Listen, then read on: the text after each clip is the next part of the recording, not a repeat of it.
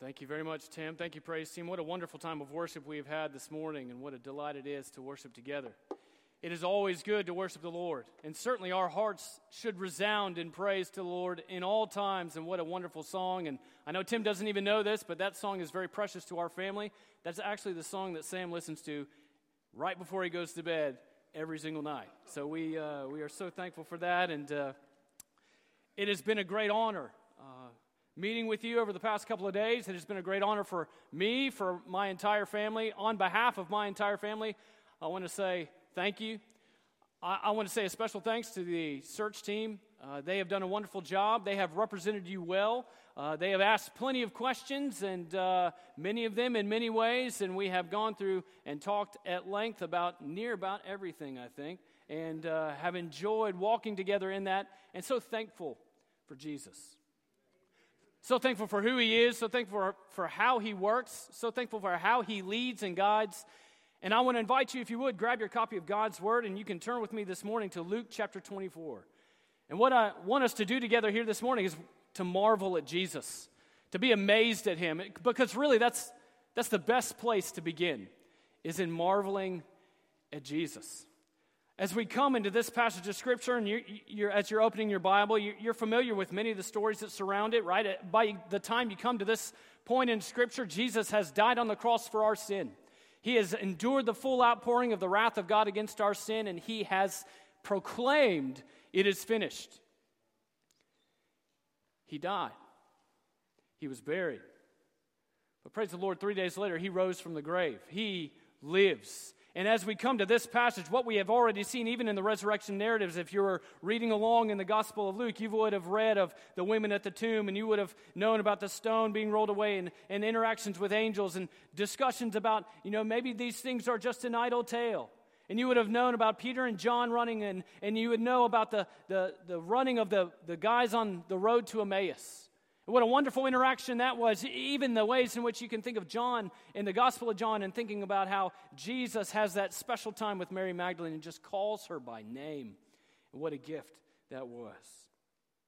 And so, as we come into this passage of Scripture, read with me, if you will, in Luke chapter 24, starting in verse 36, and I'm going to read down through verse 49.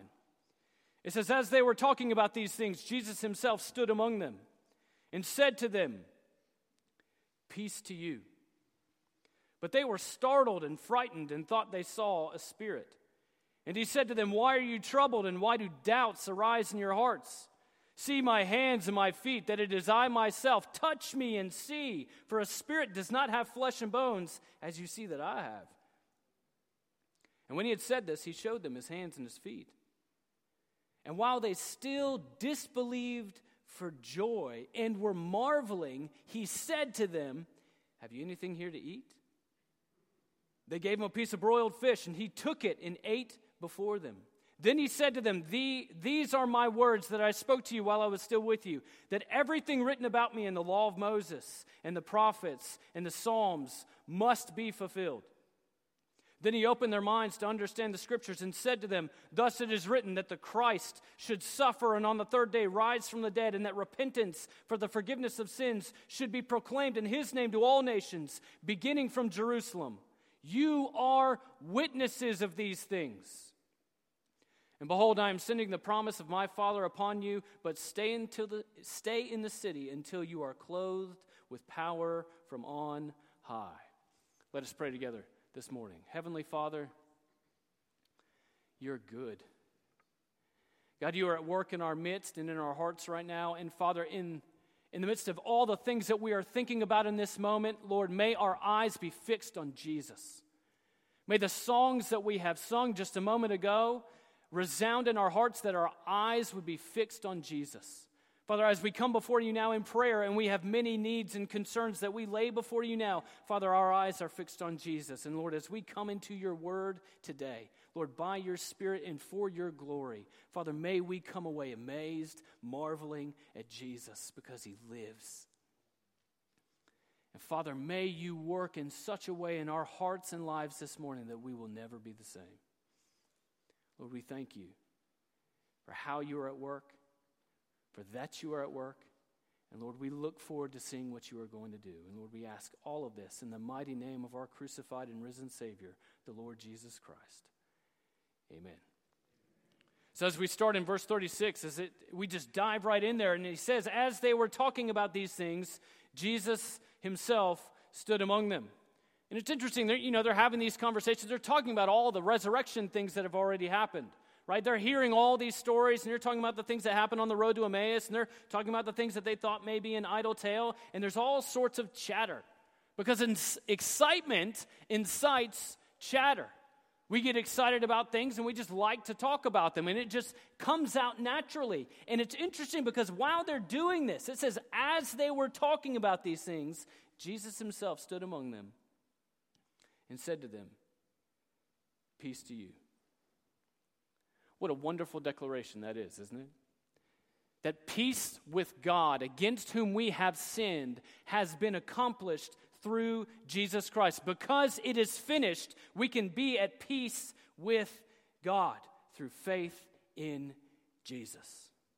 What an amazing gift that He has given us, and what an amazing declaration that only He could make because only He could do, and He did in reconciling sinners to Himself. What a wonderful gift we have here. But think about it from the disciples' perspective for a moment. They hear Jesus come in and say, Peace to you. That's a familiar voice, isn't it? That's the voice that they would have heard call to the little girl, Talitha Kumi, little girl, I say to you, arise. That's the same voice that they would have heard call out in John chapter 11 to say, Lazarus, come forth. These resurrection words would have stirred in their hearts and minds. And for us too, even as we read this, though we may not hear the sound of his voice, we too know that it is familiar of the way in which He has worked peace in our lives in some of the hardest times that we have walked through. The way in which we have understood peace with God and the reconciled relationship with Him through faith in Jesus Christ. The way in which He has walked into the storms of our lives and simply declared peace to you. But the interruption is very startling and very frightening for the disciples then. It says they were startled. Verse 37 says they were startled and frightened and thought they saw a spirit. Now, I know you may not want to admit it, but I know we've all had the circumstance where you're in the midst of a conversation and you're talking about someone and then that person suddenly appears, right? I'm not saying it was you, but I am saying it happens. This is exactly what's happening with the disciples. They're having a conversation about Jesus, and then all of the sudden, there he is right in front of them. And they're responding in a way that they had responded before. They say, It's got to be a spirit. They did this in Matthew chapter 14 when Jesus was walking on the water. It's too good to be true. There's no way this could be him. It's got to be a ghost. Got to be something. They're excited, but they're unnerved at the moment. And I wonder if that sort of emotional mix sometimes meets us right where we are we get really excited, but a lot of times we're very unnerved. We get excited about the advance of the gospel, and then some of the ways in which that unfolds in front of us can somewhat unnerve us. And we find ourselves in a very relatable position with the earliest disciples. And this is a good place to begin. Marveling at Jesus with just the wonderful reality that our Savior lives. Because in verse 38, he said to them, Why are you troubled and why do doubts arise in your hearts? See my hands and my feet, that it is I myself. Touch me and see, for a spirit does not have flesh and bones as you see that I have. And when he had said this, he showed them his hands and his feet. He says, Why are you troubled? Why are you, why are you bothered about this?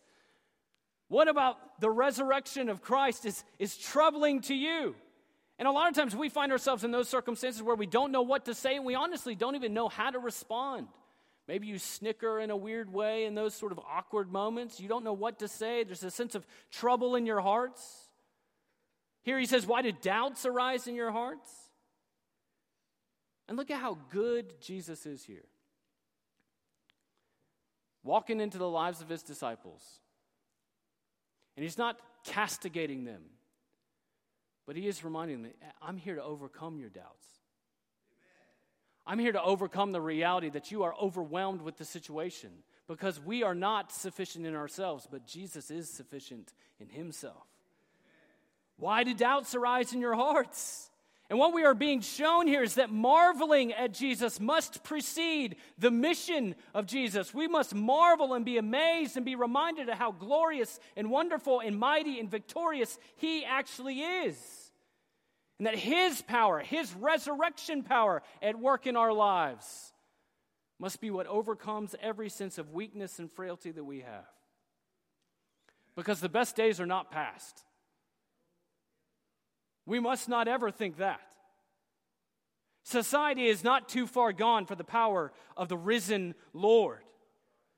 It is a big task, but it is not too big a task for our great Savior who defeated death and hell all by himself.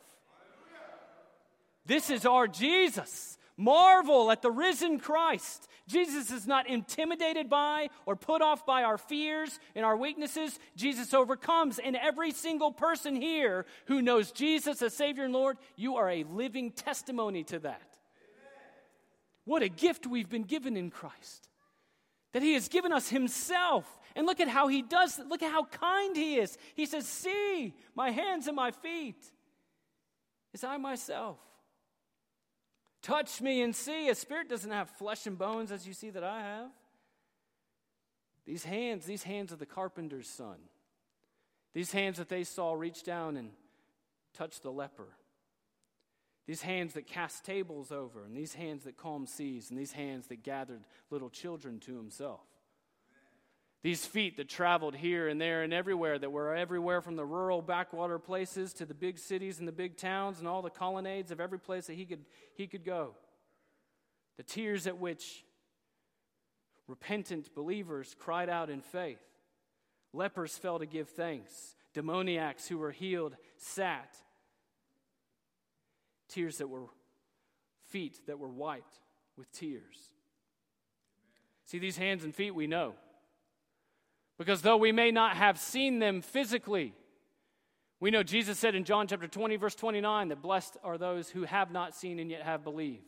And though we may not have seen his hands in our lives, we've seen his fingerprints everywhere. He's all over our lives, and we have lived that, and we have walked through that, and we've seen how He has guided us with such gentle care and such compassion and such love. And we've known those times where maybe we couldn't see His feet, but we could hear His steps behind us as the Good Shepherd was walking with us and comforting us and caring for, for us in all the difficulty and all the hardships of life. Don't forget, He's not done yet. That we can remember all the realities of the, the wonders of what He has done, not simply to rejoice in that, and we should rejoice in that and marvel at how far He's brought us, but He's not done yet. He's still at work. He's still leading. He's still guiding. Don't forget how far He brought us, but remember to, rem- to marvel at the risen Christ right now. Look at the response here. He says, And while they still disbelieved for joy and were marveling, he said to them, Have you anything here to eat? They gave him a piece of broiled fish, and he took it and ate it before them. What an interesting phrase, isn't it? They disbelieved for joy. It was so absolutely unbelievable, but they were so overcome with excitement.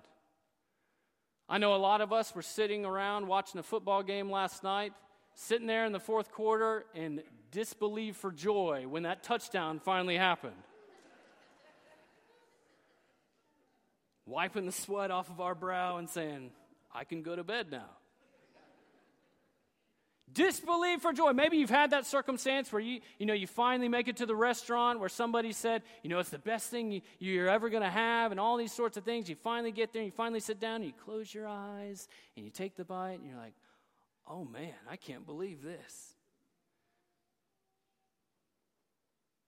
Are we like that with Jesus, though?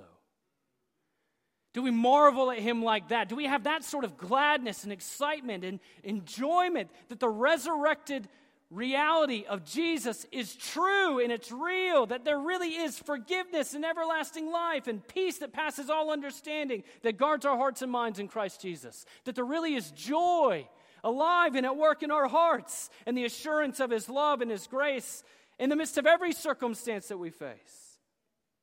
that our sin is atoned for, that Jesus is victorious, that forgiveness is real and lasting and forever. It says, And while they disbelieved for joy and were marveling, it's where the unbelievable meets reality. Where all of a sudden it's like, this is, un, this is too good to be true, but it's true. It's amazing. And when you marvel at something, you get interested in it and you want to know more, don't you? That's why, that's why people drive up into the mountains this time of year, right? Because it's beautiful and it's amazing and it's wonderful, but you want to get a little bit closer.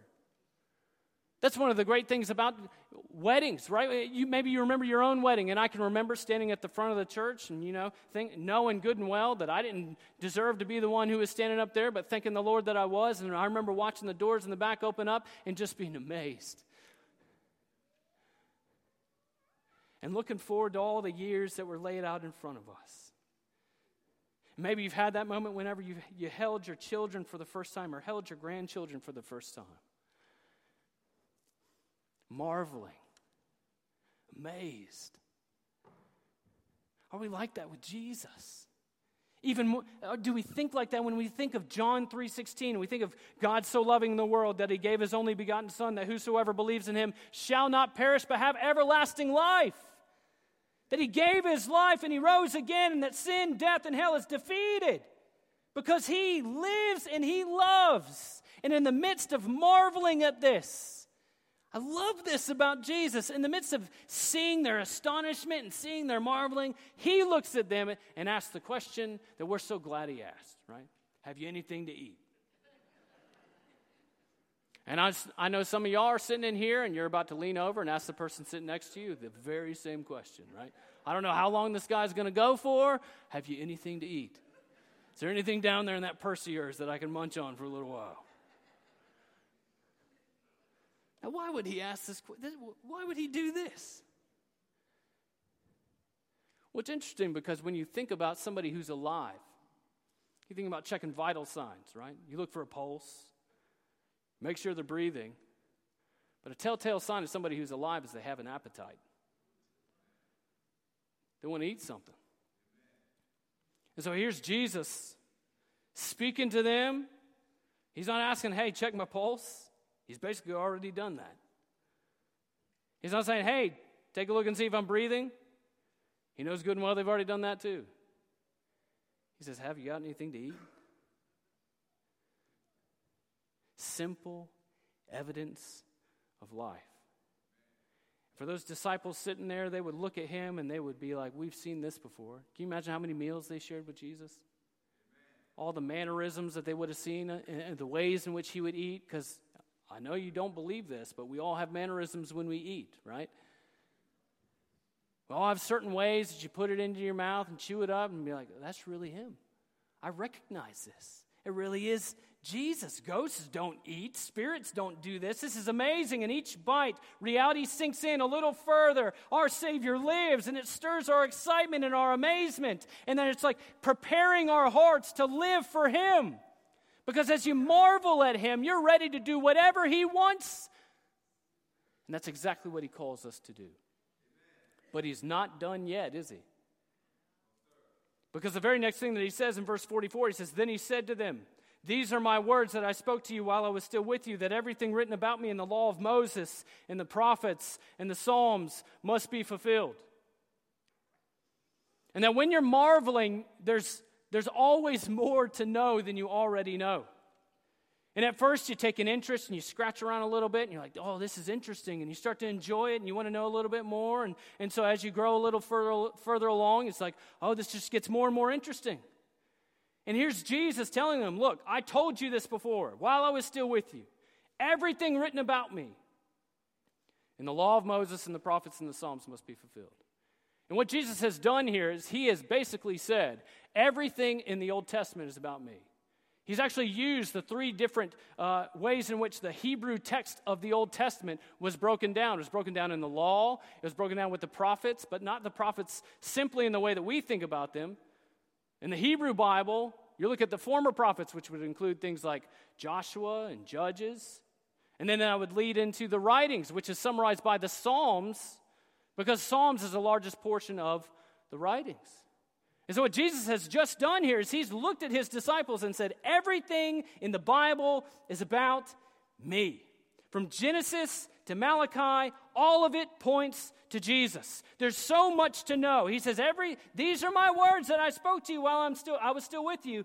Everything written about me in the law of Moses and the prophets and the Psalms must be fulfilled. And we read this and we're like, okay, that's good. Like what? I'm so glad you asked.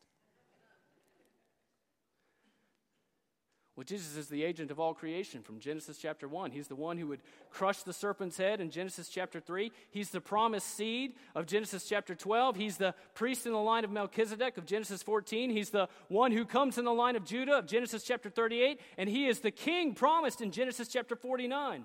He is the fulfillment of the Passover in Exodus chapter 12. He's the fulfillment of the manna in Exodus chapter 16. He's the rock in the wilderness of Exodus chapter 17. He's the only one who's ever actually kept the law of Exodus chapter 20. And he's the fulfillment of the picture of every piece of the tabernacle in Exodus chapters 25 through 28. He is the one who fulfills every notion and every portion of the atoning sacrifices described in Leviticus chapters 1 through 6. He's the fulfillment of the Day of Atonement in Leviticus chapter 16. He's the final final successor of Moses. In Numbers 27, he is the prophet in the, that is greater than Moses, that Moses tells everybody to look forward to in Deuteronomy chapter 18. And he's the one who's cursed because he hanged on a tree from Deuteronomy chapter 21. You think of the prophets, and you think of the former prophets. You think he's the mighty warrior of Joshua chapter 1, or the righteous judge that never happened in the book of Judges. He's the righteous king of 1 Samuel 8, or the eternal king of 2 Samuel 7. He's the king with the hearts that's greater than Solomon in 1 Kings, and the holy king with the hearts of the people that never happened in the book of 2 Kings. He's the shepherd of 1 Chronicles 11. He's the temple fulfillment in 2 Chronicles chapter 3. He's the Emmanuel in Isaiah chapter 7. He's the light to the nations in Isaiah chapter 9. He's wonderful counselor, everlasting God, everlasting Father, Prince of Peace of Isaiah chapter 9. He's the branch of Isaiah chapter 11, the defeater of death of Isaiah chapter 25, the chosen servant of Isaiah chapter 42, the Savior of Isaiah 43, the suffering servant of Isaiah 53, the branch of Jeremiah 23, the new covenant bringer of Jeremiah 31. He's the one on the throne in Ezekiel chapter 1. He's the shepherd of God's sheep in Ezekiel chapter 34, and he is the life in the valley of dry bones there in Ezekiel chapter 37. The hope of Hosea,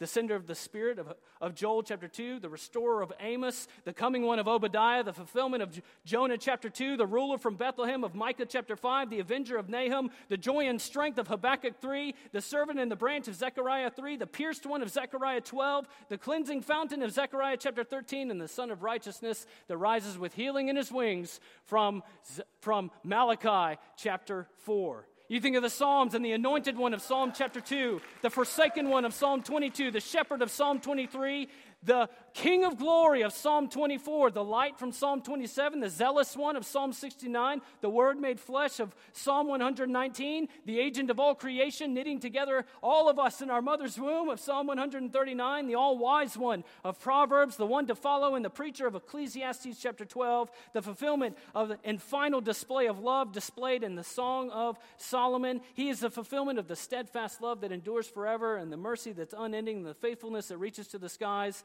of Lamentations chapter 3, the Redeemer of Ruth 4, the untraceable hand of Esther, the fourth man in the furnace of Daniel chapter 3, the Son of Man of Daniel chapter 7, the hope of exile of the book of Ezra, and the great and awesome God of the book of Nehemiah. We have an amazing Savior, do we not? Marvel.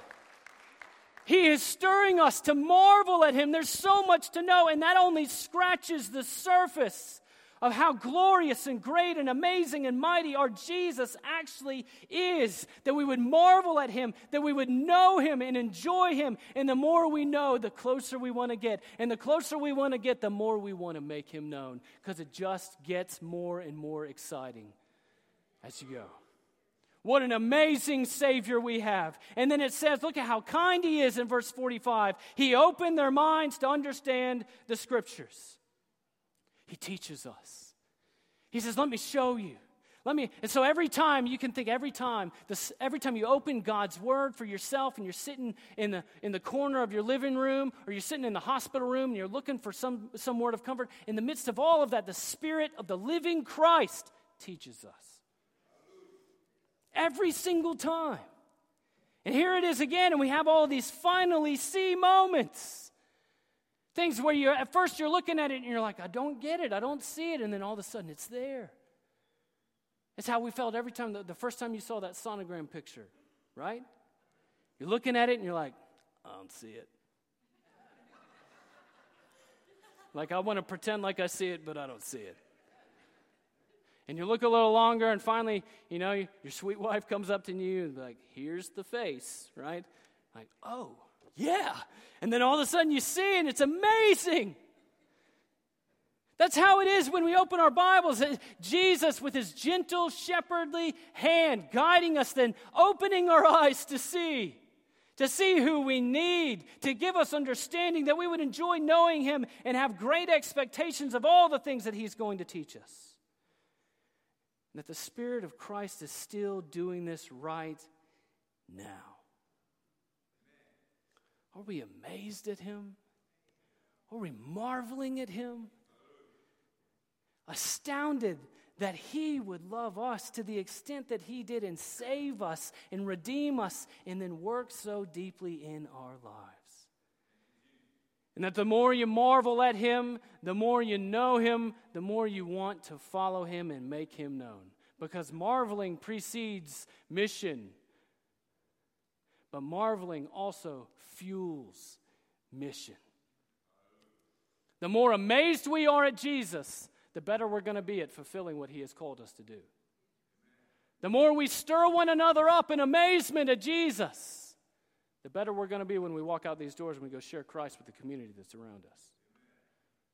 He goes on to say in verse 46 He said to them, Thus it is written that the Christ should suffer and on the third day rise from the dead, and that repentance for the forgiveness of sins should be proclaimed in his name to all nations, beginning from Jerusalem. You are witnesses of these things. He says, Thus it is written, the Christ the Messiah, the anointed, the one who fulfills all three anointed roles from the Old Testament. He is the final prophet, he's the full and final revelation of the truth. He is the promised king, and he is our high priest in the line of Melchizedek. Here he is, the Christ.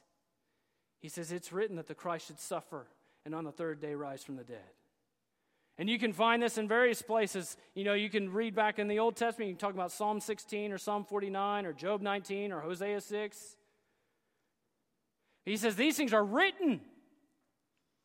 And we read this we're like, okay, it's helpful to have things written down, isn't it? Why do you write things down? Because we forget, don't we? Because if you've ever had the experience where you sent your husband to the grocery store without a list, he comes back with one thing that was on your list and three things that you've never even heard of. Right? Every single time. And you're like, why did you buy this? It's like, I thought it was a good idea. Now, we need to be reminded. We need to have things written down that we would remember and know that we could review. The Messiah, our only hope of salvation, is that the eternal Son of God died in our place and rose from the dead. And yet he has accomplished that. And he has accomplished that, and that he suffered, and on the third day he rose from the dead, and that we go out redeemed in that reality to go share that message with the world that is around us. That repentance for the forgiveness of sins should be proclaimed in his name to all nations. Uh, turning away from your sin, turning away from yourself, and turning to Jesus. It's not just turning away from sin, it's turning to Christ, believing in Him that He died on the cross for your sin and rose from the dead, and that in so doing you have forgiveness. We've all sinned and fallen short of the glory of God. We can go down the list of the uh, Exodus chapter 20 and talk about all the ways in which we have vital, violated the law, and we will realize right quickly just in what a bad state we are all by ourselves. But Jesus did not leave us all by ourselves, did he? He came to save us. He came and he lived in perfect righteousness, was tempted in every way as we are, fulfilled the law in every command, never sinned once, went to the cross and died there for our sin, and rose from the dead, that all who repent and believe have forgiveness and everlasting life in his name. So that no matter what your backstory is, no matter where you came from or what the circumstances may, may be, whatever culture, whatever reality you have walked out of, you can hear the words of, of the Apostle Paul in Romans chapter 8, verse 1. There is therefore now no condemnation for those who are in Christ Jesus. Forgiveness of sin proclaimed to all nations. Which, if you want to get specific from the, the Greek text here, the word for nations here is actually the word peoples. We're not talking about geographic lines on a map, we're talking about cultural groups of people. To whom, amongst whom, are we to proclaim this? Well, he says, to all peoples, to every tribe, nation, color, heritage, background. From where we sit, to every nook and cranny of Lilburn and everywhere around us. All peoples, wherever you find them. You may find them at your dinner table. You may find them across the street. You may find them speaking a different language. You may find them looking nothing like you. Doesn't matter. We're called to make him known. And the more amazed we are at him, the more delighted we are to say, hey, look, I don't know all of your story, but I do know this. The Jesus who saved me is more than capable of saving you of bringing you forgiveness and everlasting life. And he says, Well, where are we supposed to start this mission of proclaiming all of this in the name of Jesus? He says, beginning from Jerusalem. Now, Jerusalem for these disciples was not their hometown, Jerusalem was where they were. Most of these disciples were from Galilee. He says, Start in Jerusalem because that's where you are right now. So cross cultures and go cross, a lang- go cross language barriers and go cross the street from where we sit. We sit right now atop a field wide unto harvest. Are we marveling at Jesus enough to be delighted to go make him known? Are we amazed enough at the glory of the one who saved us and sustains us to go find somebody and say, I got good news for you? He says, Start from where you are. He says, You are my witnesses of these things. Every single disciple, start right where you are. Start in your home and start in your family and start at work and go to the gas station, go to the grocery store, and everything is an, an opportunity. Everything is a mission trip. That life itself, we should think of it, is a short term mission trip. On average, it's it's stated that even somebody who tries to avoid people, on average, you're going to have 12 human interactions a day. That's 12 opportunities of sharing Christ and making him known. And the more we marvel at him, the more delighted we will be to make him known because that excitement ex- incites boldness. So he says, Behold, I am sending the promise of my Father upon you, but stay into the, in, in the city until you are clothed with power from on high. You see, we talk about this, we talk about, you know, proclaiming the name of Christ and proclaiming repentance for the forgiveness of sins in the name of Christ to all peoples. And we rejoice in it while we're in here. And then we walk out the door, we think this is too big of a task. This is a lot. You get halfway into starting a conversation, and you think, I just can't do it. Are we left unequipped for the task? We are not. It's so big a task, but we have so mighty a God. Much like Matthew chapter 28, verse 20, in Jesus' declaration that he is with us always, even to the end of the age, he says, I'm sending the promise of my Father, the coming of the Holy Spirit, the Spirit of Jesus himself, his presence with us to carry on the mission and that all we need we have in Him. There is not a resource issue for a disciple of Jesus Christ. We have everything that we need. That if you know Jesus Christ as your Savior and Lord, you are filled by the Holy Spirit at that moment, and you have more than enough to go and tell somebody else about Jesus. That is what He has done for us. And see, what the disciples here had to wait for, we don't. Pentecost has already happened.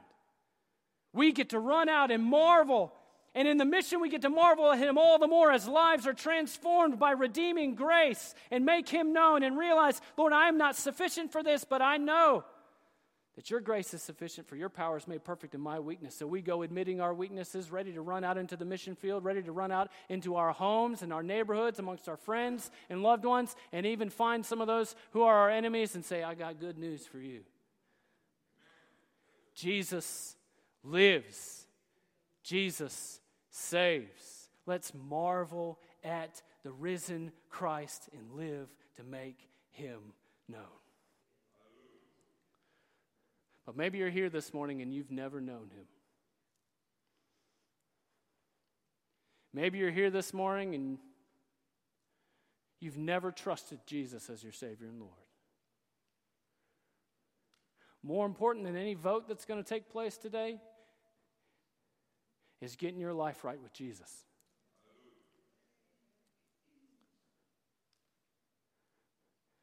We have all sinned and fallen short of the glory of God. We've all worshiped things we're not supposed to worship. We've acted unfaithfully at times, every single one of us. Said things that aren't true, coveted after things. We stand guilty before a righteous and a holy God. We stand under the weight of there is none righteous, no, not one. But we have such a good God that we don't, our salvation is not dependent upon our righteousness, but Jesus' righteousness. That Jesus, in love, came in the flesh, lived in perfect righteousness, was tempted in every way as we are, and yet was without sin, went to the cross and died on the cross for our sin, and rose from the dead. He endured the full outpouring of the wrath of God against the sin of all who would repent and believe, and here he is, calling you to himself today. And that you would just cry out, marveling at him, that God would so love you and call you out even today, in this moment, that you would marvel at him and know him and worship him. And you can cry out in the moment, Lord, have mercy on me, a sinner. And you can go home from this place justified, made right with the righteous and the holy God. Get that right here today. And for every one of us in here who is a believer, let's get ready. Let's marvel at Jesus. Let's find every reason we can to be amazed by him. Let that be reflected in the way in which we, we sing, in the way in which we pray, in the way in which we study his word. Let that be reflected in the way in which we interact with one another, and the way in which we interact with our community. We walk out as lights lights of people to be amazed by Jesus, that the one who called us out of darkness and into his marvelous light has sent us out to proclaim that very message to all peoples. So let's marvel at Jesus and let's make him known. Let's pray together this morning. Heavenly Father, we thank you for your word. God, you are good. God, we thank you for how you teach us, how you stir our excitement for Jesus. And Father, we pray that there wouldn't be anything, that there would not be anything in this room that would hinder somebody from coming to you. Lord, that in this moment right now, that you would break down every barrier, that you would break down every wall. Father, for the person who is listening right now, who has never trusted in Jesus as Savior and Lord, we pray that today would be the day of their salvation, where they finally cry out to you, Lord, have mercy upon me, a sinner. And Father, that they would know your forgiveness and everlasting life in this moment right now. Father, for all of us in here, stir our hearts anew and afresh to marvel at Jesus in all things